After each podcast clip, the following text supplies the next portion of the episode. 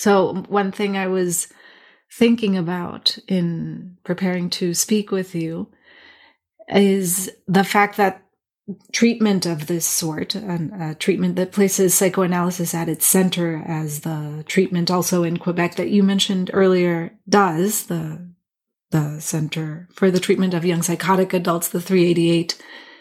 Yeah, there there's there are psychiatrists, there's medication, not against that. Many other components as well, but of course, psychoanalysis is is key to to how they work with these individuals. And and i see that you are in the position of analyst and other people may be doing the work of the of the psychiatrist of of offering or supplying medication and all of this.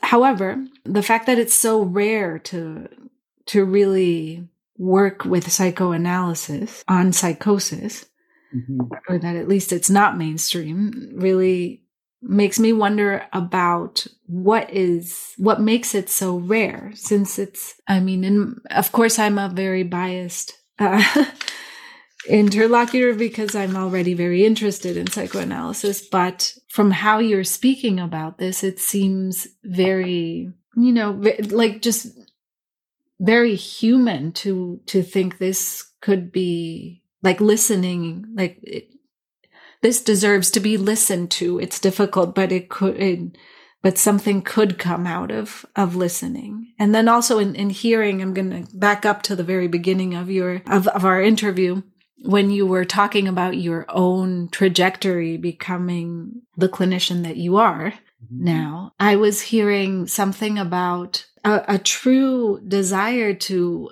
understand what something happening for someone else, like an, someone else's experience. You were you were attuned, like you were aware that there were these extreme states, to put it in a term, and you and you seemed to want to to attune yourself to that. And it seems to me that in principle, why wouldn't this be like a very common or a very popular way of, of working? why is it not a popular way of working is the very simple question I'm asking, or maybe it's not simple. And maybe you can answer that by, you know, in terms of the obstacles that you see mm-hmm. around you or that you encounter in the yeah. in the United States in particular, because also this is where you practice and the and there must be, you know, specific things that that emerge as obstacles. Yeah, just keep it's not popular. No. Sorry. no, it, it's not. Maybe it is. No, I don't know. It, I'd like it to be. well, I don't know. That's a good question. I mean, I have no idea in a way. I mean, I, I have ideas, of course, but it's just sort of my my first thought is I think I'm always trying to understand that. I mean, why in a way, why would it be? Why would anyone want to know this? Or I mean, which sounds kind of a little bit arrogant. Not that why would anyone want to know this, but is isn't there a way in which psychoanalysis is often the last resort maybe for someone? It's often you often hear well i tried this and that and every, why wouldn't you rather yeah. find some pill? I mean even analysts say this right? If they ever find a pill that will take care of psychosis then it'll be better for them or something. I don't mm. really believe that i don't know yeah i don't think i don't even think i mean even what what does that even mean? You know, there's no way that's going to happen. It's like getting rid of grief or something. Why would you do that? But so yeah, the, I guess I do. It, it boggles the mind in a way. I think a lot of it is just sort of certain over time uh, entrenched preconceptions about psychoanalysis, Freud. You know, there's a way in which over the last century it became part of popular culture and I mean, I'm not an expert on these things, but people sort of think they know what it is in a way. So it have a, therefore a kind of knee jerk reaction. Uh, I think in the field of um, psychology, and I don't even think in psychiatry they're even considering this at all anymore. But in psychology, it still gets a certain lip service in terms of the history. By, by this, I mean Freudianism or psychoanalysis in general. There's a kind of lip service to it that that was the first wave of clinical work, and it's sort of very historical and they've buried it, you know. Yeah. It's that sort of thinking, which is not very honest. You know, it's not a it's not it's a it's not the case. You know, there's a way in which psychoanalysis the principles therein are sort of very much alive and, and relevant, you know, even mm-hmm. to things like psychosis. But I think the question for me is always, well, how do you, who are you trying to speak to about it? It's one thing to speak to a Lacanian, a group of Lacanians about it. It's another thing to speak to people with lived experience about it. It's mm-hmm. another thing to speak to psychiatrists about it or medical doctors about it or family members. So I, I guess what I would, you know, one, one, you can have more or less obstacles in your way depending on how you choose to discuss it and the terms I use to to talk about it. I yeah. think there are w- ways to to transmit the principles that are not all of them, but that are most important in in completely uh, non-analytic language, you could say. Uh-huh. And, and, I mean, I do that pretty extensively in the book. I think when I turn to the hearing voices movement and and talk about how struck I w- am and was by what people with lived experience discovered in terms of what's important and how to listen and how to intervene and the results that they sometimes get in terms of radical changes in the experience of the person, radical changes in the the voices and in the beliefs and in finding freedom because that's what this is about right yeah. some degree of freedom from what was once determining your every thought and move yeah. so so you don't I try to, I, I more or less sort of lay off certainly the Lacanian language, but uh, when I'm talking to, when it's not necessary and I want to cut through obstacles and resistance, some of that's just for us. It's for me to think in, an, in a in a faster, more abstract way about what's going on. It's not necessarily relevant to every situation. Yeah. So I haven't hesitated to go outside of so-called outside of psychoanalysis, but you know, and to align with anyone, any any approach that shows respect for the experience, mm-hmm. and that's that respect. And I don't know that you. I don't know how you learn that. I think that you learn that only from experience. Once you said this in one of your questions, the way you framed it about how GIFRIC understands transference and the position of the analyst and how they work, that it mm-hmm. issues from one's analytic experience or something mm-hmm. like that. Yeah. Well, what is one's analytic experience, right? What that's about someone's encounter with with death mm-hmm.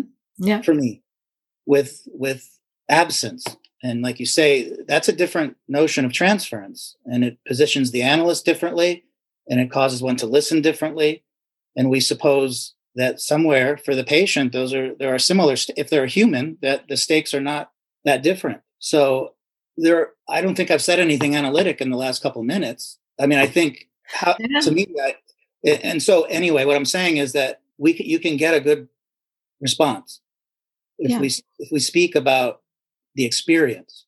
Uh-huh. Yeah talk about the experience and we need some concepts but i don't think i have to get lost in the weeds to try you know to try to um, share uh, a way of working. But i think it all come in, in, in the end it comes down to results. Right.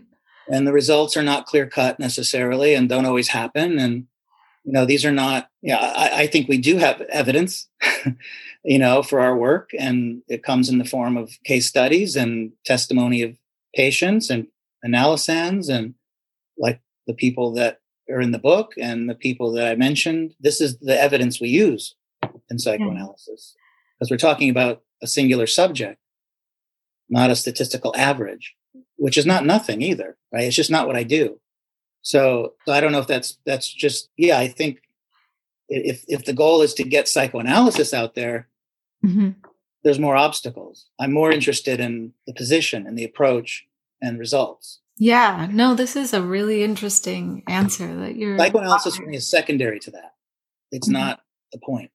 Yeah, it seems like you're sort of like you're recommending to like you said not getting lost in the weeds. So like recommending that maybe one of the obstacles is the very well it's like the reputation that psychoanalysis has made for itself and in particular lacanian psychoanalysis and the jargon that comes with it and the inaccessibility that it presents for many people or for and and maybe like being able to get rid of if if we think of that uh, that that vocabulary as analytic then we don't necessarily need it because what's necessary is the the ethics, like the ethics that's in your subtitle, right? Like what, what is what is necessary is like the position that and also the results and and there you're speaking of being able to point to results in a way that's beyond just numbers not just statistical but it's in terms of a life right? In terms of a life yeah. life. It's a whole life. And then the what you said about freedom also was making me think of like that that would sound good if if if the american social link had ears. Like the word freedom always sounds good to to the american social link. So uh-huh. so that is like a nice way to like uh, open things up or to like move the obstacles aside and see like what psychoanalysis would have to offer. Yeah. Right yeah, mm-hmm. and free. Yeah, uh-huh. freedom's a touchy word, I suppose, too, right? But like it was said at a recent conference that someone was talking about. You know, it's in psychoanalysis, it's freedom, knowing that one is still bound in some way, right? That's not. Yeah. I suppose in psychosis, you could say there's a kind of freedom, complete freedom, or something, which is not doesn't turn out so good. You know, yeah. Like we were saying that the other has a certain freedom to do anything in in this in the scheme of delusion, for example. Yeah but the subject is completely well subject, yeah. is, is like lost to this to this uh capricious other or something. It's kind right. Of, so in, you know despite the fact that in the practice and in like trying to you know start more clinics for the treatment of psychosis we could get rid of or we could set aside the vocabulary the theoretical density of things in order there is in your book a really interesting thread going, you know, across all of it that comes from reading philosophy. And you do even have a chapter or two, I'm not, I'm not sure right now, on Deleuze, and you also have Kant in mind. So I I think that I don't know, something that that that I'm very curious to hear you say something about because in particular, Deleuze is often recognized as a detractor of psychoanalysis, as someone who very harshly criticized the institution along with Guattari. And, and also they are known to be thinkers, I guess, who were trying to decenter neurosis and recognize a knowledge in psychosis. So that's where it makes sense. So could you just say something about how Deleuze enters your work on psychosis? Yeah, I can try. And that, you know, these, these, this is kind of an area where for me it's better written probably. Okay. you know, but what could I say? I, I think, I mean, I think in what I'm focusing on, I think I make a couple of arguments there that just to be transparent for me kind of go back a ways that I'm not necessarily too concerned with at this point. One being what you just highlighted, which sort of I guess, Deleuze and Guattari's critique of Lacan and all of that. And so I take that on a bit. But I think uh, even that and, and, anything else that I say there is more toward the point or the question of the body. And so I think for me, and, and I'm not someone who's read Deleuze really very widely. I mean, for me, it was like Anti Oedipus and Thousand Plateaus or something, and sort of really around the question of um, the body and the body as a site of social contestation, I think I call it. Uh-huh. But I, I found him them because really I, what I learned from a, one of the I guess a biography of sorts um, is that really some of those more innovative terms are, were, were terms, you know, body without organs and desiring machines and, and these kinds of things. But anyway, I was drawn to their work when I was quite, again, quite young, not really understanding it. But again, it, there was something about my own subjective experience, but also what I was seeing that it just made sense to me that there are these different kinds of objections and resistance and rebelliousness, and the way they talk about psychosis as such, but also addiction. You know, I think Guattari has a, a short thing in one of those semiotext books oh, yeah. called, uh, calls addiction a, a molecular revolution or a revolution at the molecular level. So to me, again, it, it's it's a it makes sense uh, to me right? Uh, the, to view what psychiatry would view as pathology as as uh, an act, mm-hmm. H- however death defying it might be, or death seeking, as as a trying to find a kind of line of flight, as mm-hmm. they call it sometimes, out of it what is what feels to be a very kind of censoring and determined space in the world. So I think for the you know I'm of very rusty on this part, but it, you know, it's that's what spoke to me. And also, I think I'm trying to talk about the letter of the body.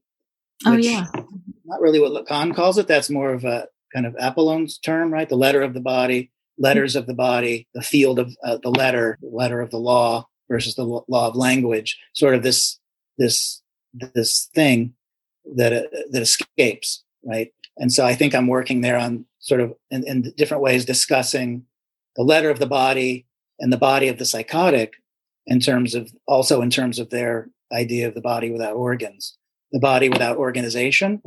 Yeah. And the body as opposed to the organism, right? Which is the organism is what medical science deals with.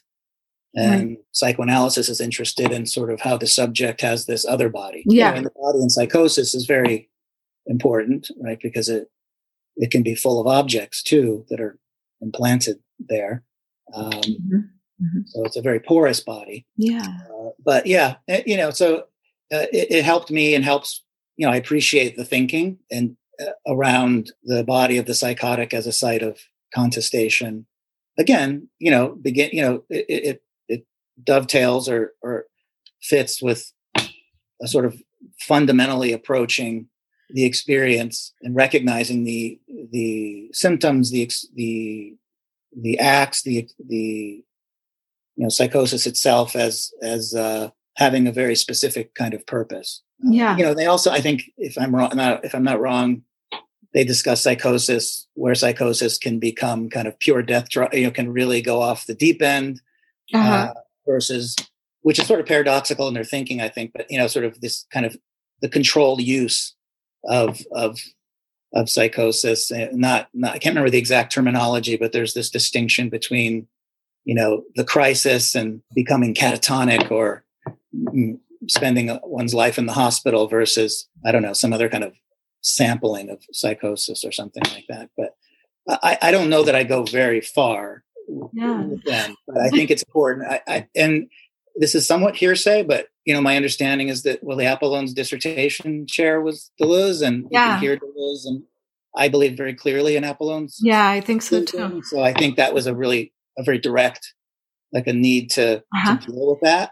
Uh, yeah. I think that uh, he, I'm sure he could say a lot about that, but um, no, this is a wonderful answer. In fact, I think okay. what I'm interested in is I, I I'm I want to highlight the fact that that reading philosophy can can can come into a very into a different kind of work. Well, I mean, Deleuze always thought about like the critical and the clinical, and he had oh, yeah, this yeah. in mind, but his own practice was strictly critical. Or I don't know, maybe one could talk about some of the things he did as acts. So then you're no mm-hmm. longer only in a in well, a critical position. And he was an analyst. Yeah, Guattari was an analyst. The laboratory uh, clinic and all that. So and the labor, yeah. Analysis with Lacan, I guess. So that's a very different story. Story and and what he's bringing i think. Yeah. But actually you also I, I, mean i really liked how you walked us through like the body without organs the letter of the body mm. and you also talk about the law of the letter and you you mentioned it now and you say this in in your book as well that that it's on the other side of the law of language the the law of the letter i guess the of the body. So yeah, how does this law of the what is it like to work with this law of the letter in in analysis? Yeah, I mean, I think I'm just I think the other link there is has is with regard to the position of the analyst and where who, what side is the analyst on? Uh-huh. Yeah. And I think someone asked me too about this idea that the, the I was saying that the analyst is outside the law, which they were thinking sounded perverse or something like that. But it's that's not the case. The law has certain effects. But anyway, so again, I think uh, I think being on being on the side of the letter, this gets abstract, but on the side of the letter versus on the side of sense, mm, uh, yeah, reality or of biology with mm-hmm. a capital B or something, but instead always trying to be the listener for the letter. And so that has to do with the body, but also the voice as object, I think, as letter or as something that falls and has to do with the cut, kind of an originary cut of language and its law of, of separation and castration. And I think, I mean, I think the, the letter is operative in, in any field, yeah. right? Any, any structure you want to talk about, but, um, right. I don't know how much more I can say about that, but I think, I think for me, uh, it, it had to do with trying to pinpoint or suggest where the, the position of the analyst could be. Yeah, I guess that one thing that's striking about that expression of a law of the letter is that it has nonetheless some its own law. that it has that it's not just the it's not only the rebelliousness of the letter. Right. It's the law.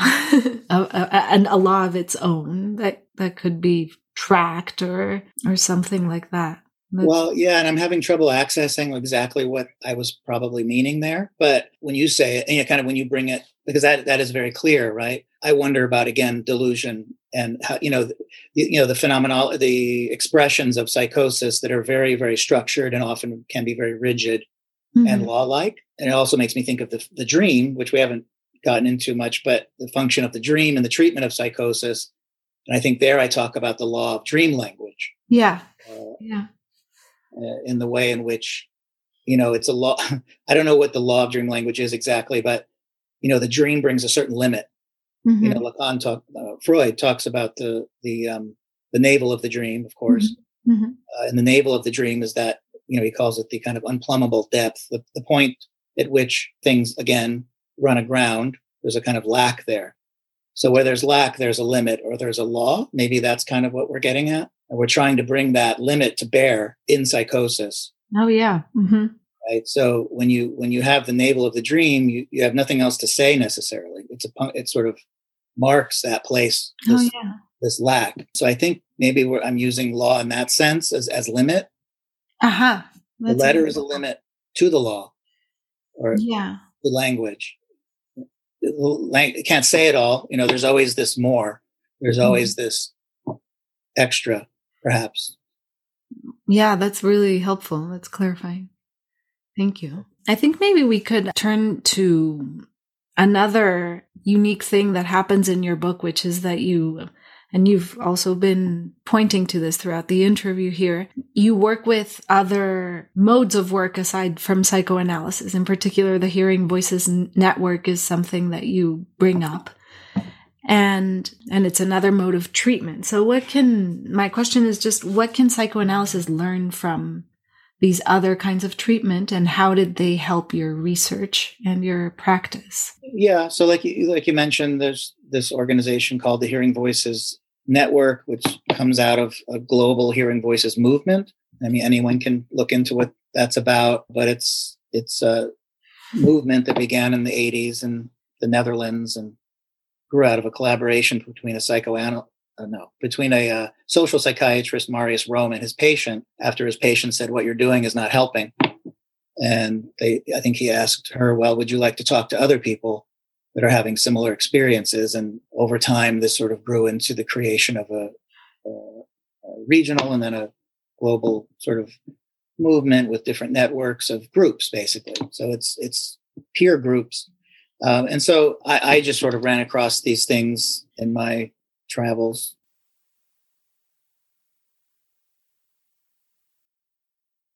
To various conferences, and I started attending conferences that, you know, with the, like you mentioned, ISPS, the International Society for the Psychological and Social Approaches to Psychosis, which is another organization that is not focused on any clinical orientation, but more on bringing like minded clinical approaches together to think about psychosis in other than reductive ways. And so within there, you find a lot of people from the Hearing Voices network and family members and peer, so-called peer specialists, people who live with, have lived with psychosis, but are in some mm-hmm. level of recovery. And so they now are able to work with others and facilitate groups. But as what I think, I, it's kind of going back to the basic question of, you know, I don't know. I mean, I often say, what do we have to learn from? It's the same question. What do we have to learn from psychosis itself? But I was very struck because collaborating with the Hearing Voices groups here in the Bay Area, you know, I took some training to be a group facilitator, et cetera, and to really better understand the model and then learn from interviews and discussions with people that run the groups and hearing the results of those groups, I was very struck by how it does seem to constitute a kind of something beyond support. Uh, and you know, I say in the book that I'm using the word treatment carefully because I think they find that treat that word itself stigmatizing because treatment supposes uh, an illness, uh-huh. and they very much operate with the idea that voices don't necessarily indicate an illness. Mm-hmm. Anyway, by treatment, I mean it analytically, in that there's a kind of symbolic treatment of mm-hmm. delusion, for example, mm-hmm. uh, and they call them frameworks. And I give some lengthy examples in the book about transformation for one or two people where their relation, you know, the the the relationship to their delusional beliefs changed and the delusional beliefs themselves dissolved and were replaced by reckoning with traumatic history, for example.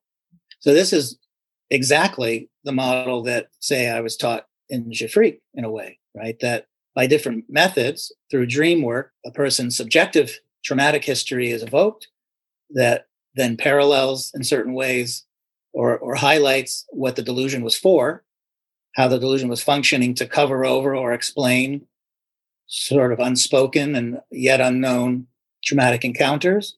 Uh, and then, and only then, you know, that person can then speak about that and the stakes of those losses and, and, and injuries.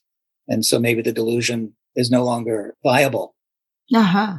Believable in the same way or necessary. So the same thing I saw and heard about happening with voices and delusions through these groups. You know, in the interview with Cindy Hadge, and there she talks about a voice she heard uh, when she started attending the groups that was a crying baby. And she discovered by being sort of gently and curiously questioned about the context of the voice, not the truth of the voice or why, you know, that you should uh, stop listening to it or any of that. She realized the, the, the crying baby was there for a reason because she only heard at the end of the day, at the end of the of a year and a half of work with other people, mm-hmm. that she discovered that the voice she heard the crying baby when she felt threatened, or that it always corresponded to moments when she felt threatened in the present. But of course, that was always evocative of some kind of other series or traumatic of traumatic encounters in her life. And so she stopped hearing that because, as she said, I no longer needed it. I knew what I had to think about. Hmm. So it's the same question because her metaphor is the one you brought up earlier about the person walking down the street. That's hers. Okay. And they say, oh, this person is sort of aggressively following me down the street. I'm going to cross the street. The person crosses the street and keeps following them. They do it, they cross again, keeps following them. Eventually you have to turn around and say, well, what do you want? Yes. So that that's a metaphor for what happened to her, I think, in that example of she had to start listening or become curious instead of just avoiding it, right? Because it often the case the voice is something to be contended with and warded off and you know just like difficult feelings and thoughts and neurosis people ward them off and medicate to get rid of them and yeah. maybe rather than confronting what what what's trying to come out so so i uh, do we have something the thing to learn is not the, i think it's interesting to learn that, that different method leads mm-hmm. to a similar result i think mm-hmm. we need to learn that and again learn that just how surprise again surprising it is. It's, it's like always again it's surprising that the solution is coming from from the experience. Yeah, that's not yeah. analytic, but it's the ethic is the same. The choices of the people questioning her are the same. It's the same kind of ethic, similar ethical position. That's how the way I explain it. I think is that it's it's there's a vast difference in technique, I suppose. Yeah, uh, but the ethics are very similar in terms of how how the phenomena are approached but also the ethic of the person in the experience. They again, you can stick with your symptom, right? Anyone can, mm-hmm. and not take the risk of losing it. So yeah, there's eth- there's kind of the ethics is a field that both the analyst and the patient are in together. Yeah, it's not my ethics or your ethics. It's sort of what is the? It's a question of an ethical choice in the face of new knowledge, something new that is known. What do you do with that? Yeah, that's beautiful. That that brings us straight back into the transference, which is the question I was saving for for now. I wanted to ask you about the contributions that you you make in your book, especially regarding transference with psychotic subjects. So I'm just going to to go through very quickly through a little bit of the history of this transference since it's not the main concept that we have been working on, but it's crucial to to speaking about psychosis in okay with you. So let me just like recapitulate that transference you know is a concept that exists since Freud he introduced it to make sense of a treatment where the unconscious of the patient is at stake and not only the conscious self and Lacan advanced and refined this concept, right? When he defined transference in terms of the analyst as a subject supposed to know and the love of the analysand's unconscious savoir or knowledge. And they, you know, neither Freud nor Lacan had the psychotic structure at the center of this concept of transference they were working with, though, and that it, so it's not surprising that their patients were not primarily psychotic subjects, even if Lacan did do some work on psychosis. And yeah, so instead, so then after them, we can place the Quebec analysts, Apollon, Bergeron, and Cantin, who have been working, who have, who have a center for the treatment of psychotics based on a ref, redefinition of transference, especially. And so let's see. So, so I I think that you have been stressing throughout the whole interview this d- this analyst's desire to know about the void that the that the patient has been I don't know has faced and to which the delusion is responding. But in the book, you uh, discuss the question in terms of reversal of the re- relationship to knowledge right? So, like, instead of the analyst as a subject supposed to know, here we are moving away from that supposed knowledge of the analyst to a reversal that, well, you can explain more about why it's a reversal. And then you also discuss the problem of bridging the gap between the psychotic and the non psychotic experience as part of the challenge that the non psychotic clinician might be faced with. So I wonder if you can say more about this gap as well, and then how the how bridging the gap has is something different from from just normative uh, approach that would try to get the patient to have a grasp on reality as opposed to having lost touch with reality. But I think you have throughout the, this interview been really helping to to see uh, to move us away from that rigid i don't know dichotomy between reality or lost reality. But in, in, any case what is this gap all about? And how would you describe the bridge that you have identified for this gap in the treatment of of psychosis? It's a it's a big question i know but it's no that's a great set of questions so i think the first part is kind of just after you mention kind of GIFRIC's work and the reversal. I mean, I think they use this term in a way too, but you put it in an interesting way, which is you're asking about. Uh, uh, uh, I guess I must say that there's a reversal of a relation to knowledge.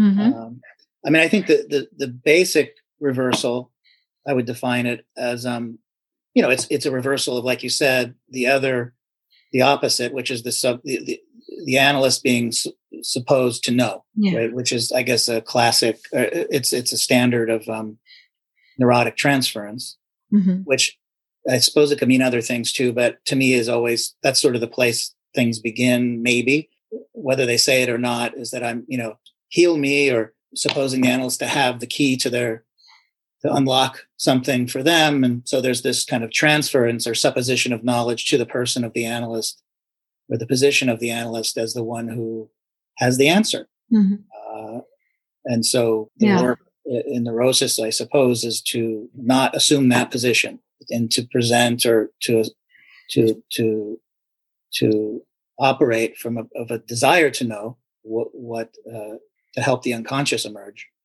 Mm-hmm for that person. So that's neurosis, I guess. But it's reversed, and I, I think I've kind of glossed on this a couple of times. In a sense, it's very simple. I think that again, like Lacan said, we're secretaries. Mm-hmm. Insane. So that's a reversal right there. You know that they're not. So they, but you know, if in my experience with certain people, some of the ones I've described in the patient in the book, I think where they uh, the these particular people aren't coming in saying i have this problem i want to work on this problem there's a kind of phase or phases of explaining teaching me what is happening. The big problem in the universe that maybe they've been elected or chosen to fix. Mm-hmm. In GIFRIC, they call this you know, the mission to repair the defect in the universe. That's a kind mm-hmm. of good formula, right? That's mm-hmm. that's a structure that you hear mm-hmm. uh, with certain psychotic presentations. I would say, kind of truly psychotic presentations, where the delusion is very is dealing with universe, the universe of language, the universe in general. That's diagnostic too, I think. But anyway, so the, that's I think that's the reversal there, uh, mm-hmm. the main thing. But again, the reversal in relation to knowledge. So there's the knowledge that's inherent in anyone's delusion and the voices and whatever else is going on. But we're also supposing to to the subject a knowledge that maybe underlies the creation of that delusion and uh-huh. the content of the voices right so i think that can be there's infinite forms of that but i think i've mentioned a couple of examples mm-hmm. already of mm-hmm. how there's an underlying history subjective history not chronological history a subjective history and truth that is uh, also knowledge so that's in a way what we're i guess waiting for uh-huh. So, but so there's a, you also asked, I think, about sustaining it. So I think there's a question of evoking it or installing it. Sometimes they say, yeah, installing the transference. You know, install this thing, but there's a kind of um, establishing it. Mm-hmm. Uh, and so the, this kind of lengthier example I gave of working with that person who came for years, uh, where it seemed that it was really just me being a good secretary. You know, that I never, it was only years later when I, you know, I was describing how all of a sudden there was maybe as an effect of my listening and questioning and, and time and other, th- the change in her symptoms caused her to question her symptoms. Yeah. So there, I think there is where you have something to sustain. Now, yeah. I was sustaining my end of it, never hearing a response. So, so like putting out a something into into space, but you never get a there's never a response. And mm-hmm. then all of a sudden there was this response of, I would call the subject, right? Coming in the form of doubt and a question. Uh, yeah. So, so is she going to take that, take up the challenge? Well, she did. And that led to consequences or, you know, uh, results uh, in her life and allowed her to do things that couldn't be done. Yeah. Uh, because they weren't, they were in a different uh, register. So it, am I, yeah. Yeah. I guess I was excited about the, these terms of, um, of the gap and the br- and bridging the gap. Okay, yeah, that's a separate thing. So, yeah, you want me to go to that? Sure. Okay. Yeah. Yeah, so yeah, this is a it's a more recent interest or like concern for me, and so this has to do with the transference and my position. And uh, the way I usually describe it is, you know, it's I was finding myself reaching kind of impasses with different people, different patients, and started to wonder if it was the position I was taking. So and this is oversimplifying, but sort of a more orthodox notion of the position of the analyst in the transference, one of, you know, occupying a position of, of, of absence, presenting a certain absence. And I, I, I, wanted to find some way to deal with this. And um, I started reading the work of Francoise Davoine mm-hmm. uh, and her late husband, uh, Jean-Max Gaudillière. They, you know, the, I guess the most famous book is, uh, you know, History Beyond Trauma. Yeah. So very interesting work that I had never come across. Uh, and, you know, she and they have uh, some interesting things to say and to show uh, about working with, you know, very severe states, you know, severe trauma, psychosis, intergenerational trauma. So their their whole lives were, or in her continued work, regards applying psychoanalysis in fields that typically it has not been and also coming from you know from france and having a lacanian background but also having a critique of sort of the orthodoxy i suppose around ways you know of conceptualizing the structure of psychosis and foreclosure is sort of a, a non-starter and uh-huh. uh, uh, so oh, it, it, it, gave me sort of a kind of permission uh, to to uh, e- experiment with different ways of thinking about things. So they they utilize a concept that was not theirs, but that they really develop and, and apply called uh, kind of zones of non-existence or zones of death, zones of non-being, uh-huh. yeah. which is a concept, to my knowledge, and per Francois Davoine told me that was developed by the Swiss analyst um, uh, Gaetano Benedetti, who was also the founder of ISPS, by the way, or one of them. But anyway, to to uh, just you know to sort of capture a certain kind of space that opens up in work with severe cases, and that could be, say, quite frightening for a clinician, but that you know the the analyst or the clinician is called upon to enter into this space. Uh-huh. Um, and and um, I think a couple of things come up here, which is you know one that you know this kind of psychotic, non-psychotic uh, mm-hmm. bin- binary. In a way, it holds right because not everyone is psychotic, but I think for me anyway, just for various reasons, like I, I, say, I think I alluded to at the beginning that I think structure is in a way secondary to sort of some kind of originary encounter with with uh, maybe non-being or the threat of non-being or or the void and this in some ways comes from Apollon's teaching and description of uh, sort of the so-called originary fantasy. But I always find this a very useful sort of um, mm-hmm. mm-hmm. metaphor or way of thinking about about things, uh, about considering what's primary and what's not primary. Um, yeah.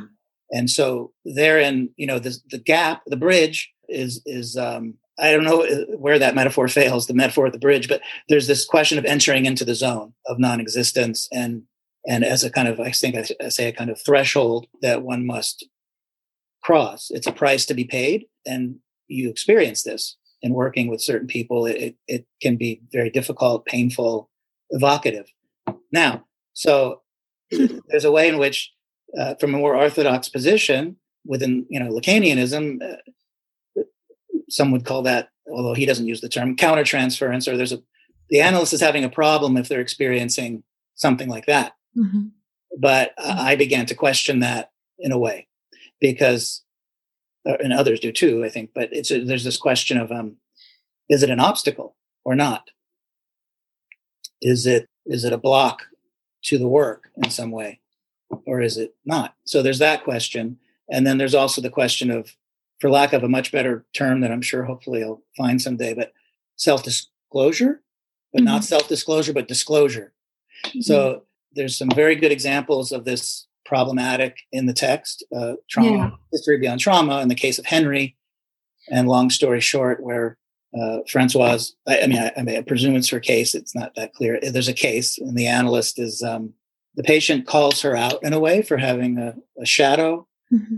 on her face, or there's a kind of shadow that's fallen on her, and the patient sees this and threatens to end treatment, etc. There's sort of something going on there.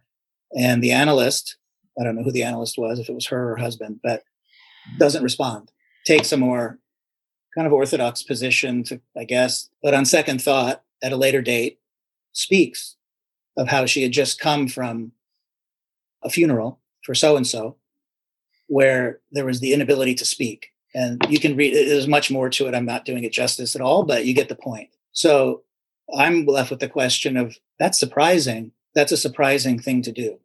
Uh-huh. To be honest, that surprised me with someone with somewhat of a Lacanian background, and I've never heard someone do that.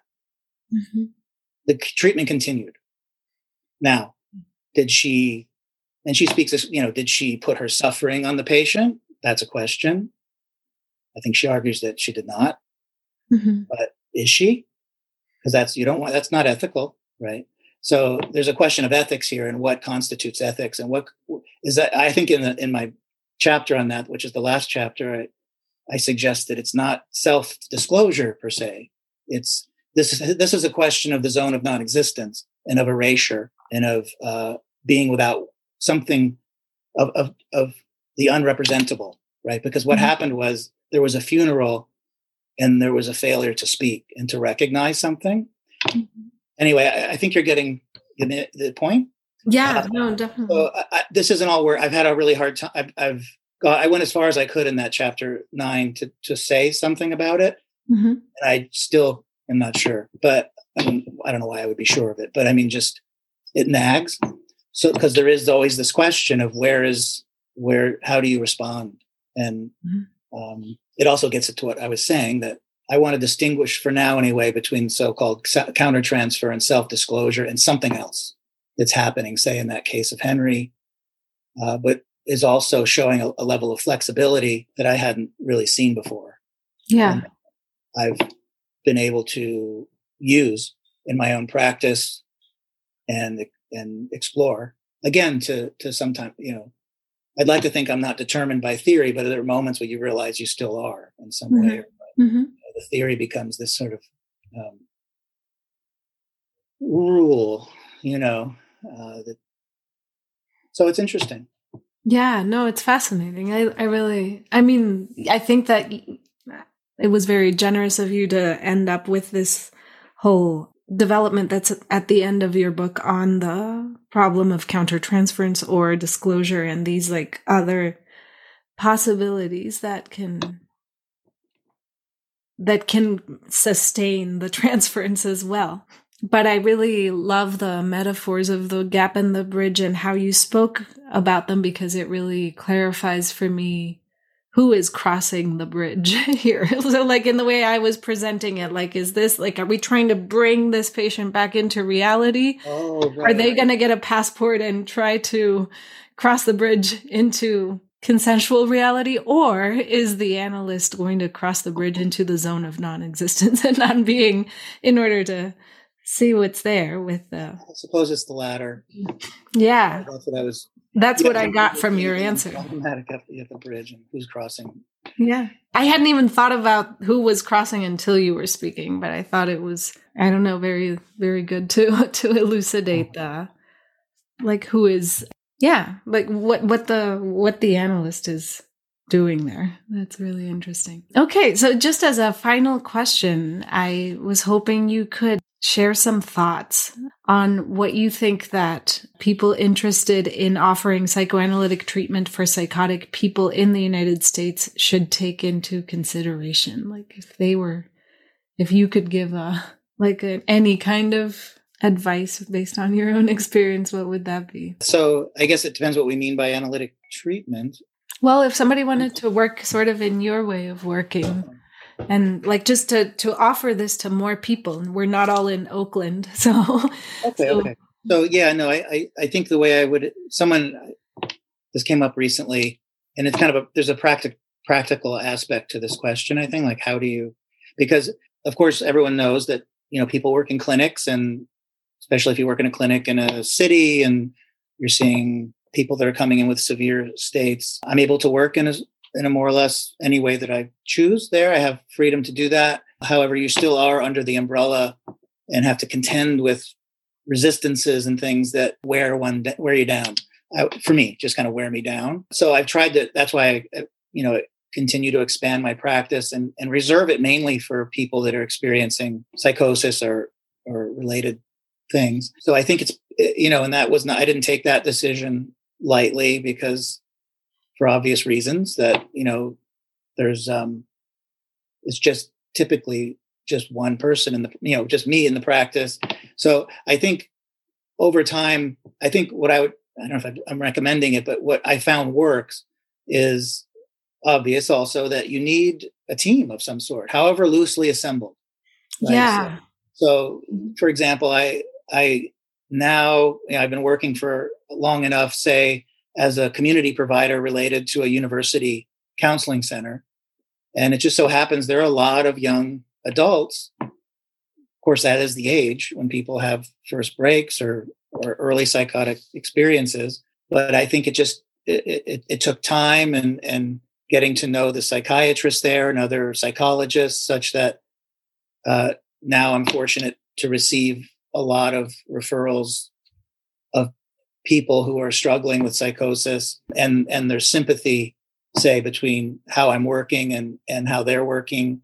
And like we were saying earlier people need to be in different roles right? So i might have a situation where i'm of course the therapist or the analytic in the analytic position but there's a psychiatrist and a social worker maybe maybe even other resources that allow for a kind of virtual clinic, meaning without a building. You know, there isn't, it's not that we're all in the same building. Oh, yeah. Um, but I find this a very quite effective and keeps, but, you know, it requires just crossing paths with people that want to that can do that and i i try to yeah you know whereas in the clinic setting where there's kind of a rigid hierarchy and organizational stuff going on find myself in battles mm-hmm. it's very exhausting mm-hmm. so i but over here this is not exhausting so i try to do what you know to to to take the path where it, there's desire to do this work and Yeah. there's belief in the work i don't have to justify it for example so right that's Yeah. very i feel very fortunate to for now anyway to have sort of these linkages where and especially working with that age population where you know the younger the better hmm you know i think in terms of seeing change and where the psychosis and also kind of the compounding kinds of um, limited treatment can create someone in their 40s and 50s where there's this kind of chronic mental illness and and oh yeah yeah, yeah. from from decades of antipsychotics and mood stabilizers and sort of a Mhm. certain non-listening going on you know where the you know everyone's become accustomed to um, treating things in a very kind of rudimentary way but yeah um, so yeah, I, you know, Christopher Bollas has that interesting book, "Catch Me Before They Catch Them Before They Fall." I think where he talks about his practice in the '70s in the UK, and uh-huh I always I read it somewhat recently, but I always heard about that because what he would do is he would do the sim, sim, he he had this way of uh, functioning as the analyst, but then he had a psychiatrist that he found that wanted to work on the team and a social worker, and he would he had this other part to his practice that's interesting, but he would rent a hotel room to have a place for someone to go through a crisis. So very unorthodox in a way. yeah met with a lot of probably I think criticism he said, but from his colleagues because he was really kind of going outside. Uh, I think he would see people for very extended amounts of time, like a six-hour session. And anyway, Oh. that's not what I want to get into. But there's, I think we have to be creative to like because you were saying earlier, why why isn't it popular? Well, yeah I don't know if it'll ever be popular, but it's popular with those for whom it's popular. Guess. You know, it, it's it, it, it's happening where it's happening.